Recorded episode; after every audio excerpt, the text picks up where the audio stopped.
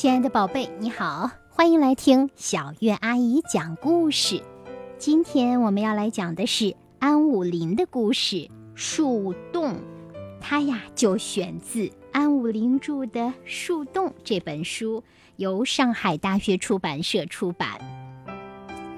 在一棵大树的树洞里，住着一只小熊，它在这里开了一个小小的零食店。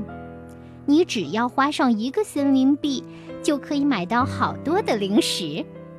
萤火虫晚上不在河边住了，它们就住在小熊的树洞里，因为那里有好多好多的零食吃。小熊呢，晚上不用点七彩的蜡烛了，因为呀，这些萤火虫的光已经很亮很亮了。晚上是小熊睡觉的时间。但是小熊不能睡，他掏出自己的小小记事本，一个一个念。蟋蟀还没有来，他每天晚上都需要一粒润喉片。小田鼠还没有来，它在夜里总要吃一些爆米花，要不它是睡不着觉的。还有那个喜欢在夜里工作的猫头鹰，每天都工作到很晚很晚。他来了总是嚷嚷：“妈呀，渴死我了！快给我来一杯可乐！”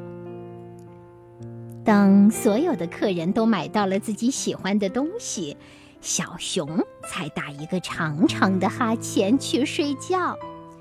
小熊要是睡着了，一千只蚂蚁挠它的脚心也挠不醒它。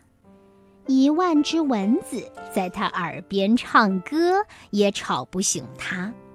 胖小猪像敲鼓一样敲他的肚皮，也敲不醒他。所以，小熊不敢睡。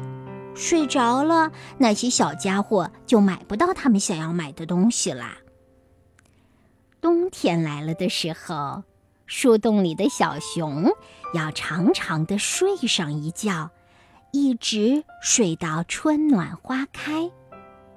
小田鼠、猫头鹰、蟋蟀、萤火虫，还有很多的小伙伴们都不干了。他们说：“不行，冬天所有的零食店都关门了，我们去哪儿买零食呢？”小熊说：“是呀，要是我冬天不睡觉就好了。”可是，在冬天，瞌睡虫们把我缠住了。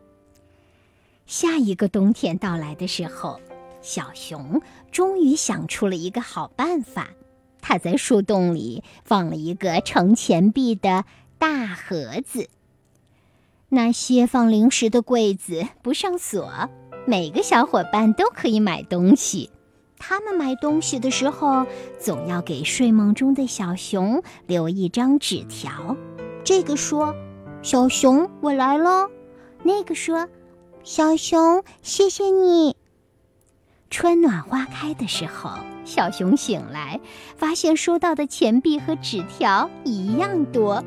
小熊高兴地说：“嗯，我就梦见他们给我留纸条来着。”好啦，亲爱的宝贝，这就是树洞的故事，你喜欢吗？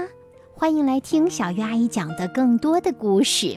你只要搜索“春晓的晓，月亮的月”，找到小鱼阿姨就能找到他们啦。小鱼阿姨还给大家写了不少的书呢，《茉莉花开》、小主持人的二十五堂课、又见构树花等等，欢迎你来听来看哦。祝你有个好梦，晚安，宝贝。